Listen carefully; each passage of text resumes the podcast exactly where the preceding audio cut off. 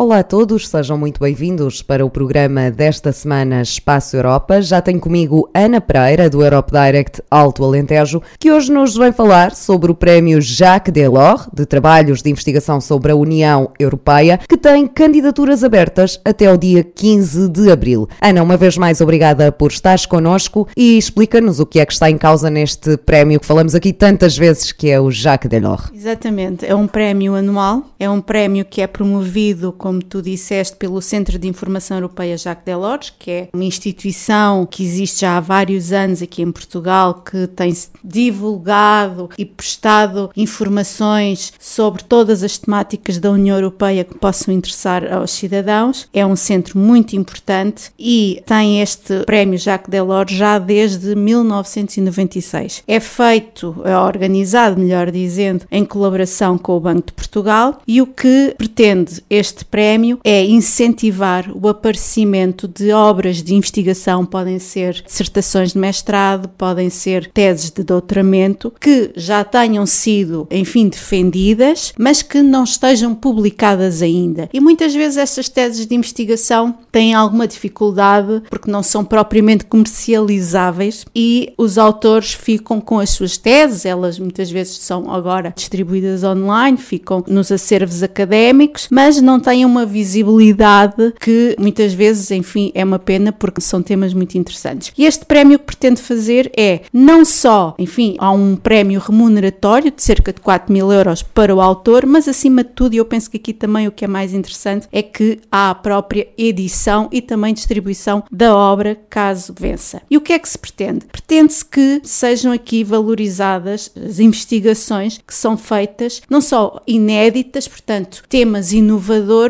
mas também temas atuais. E quando se fala nisto, não quero que as pessoas pensem que são apenas temas institucionais ou de direito, sobre os tratados da União Europeia ou sobre as instituições da União Europeia. Não tem que ser necessariamente sobre isso. Eu, a título de exemplo, até trouxe aqui referência de obras que já venceram no passado, em que, por exemplo, há aqui uma investigação sobre as políticas europeias em matéria de conciliação entre a vida familiar e a vida profissional. Temos também, por exemplo, teses que já abordaram a questão da política comunitária de defesa do consumidor, o que é que se está a fazer, também sobre o rendimento mínimo na União Europeia. Portanto, pode haver aqui temas que, tendo o enfoque na União Europeia, pode ser desde a área social, educativa, cultural, inclusivamente, e para isso eu penso que há imensa coisa a ser produzida e por isso chama aqui a atenção para quem desenvolveu investigações nestas áreas para estarem atentos a este prémio. O que é que é necessário para as pessoas se candidatarem?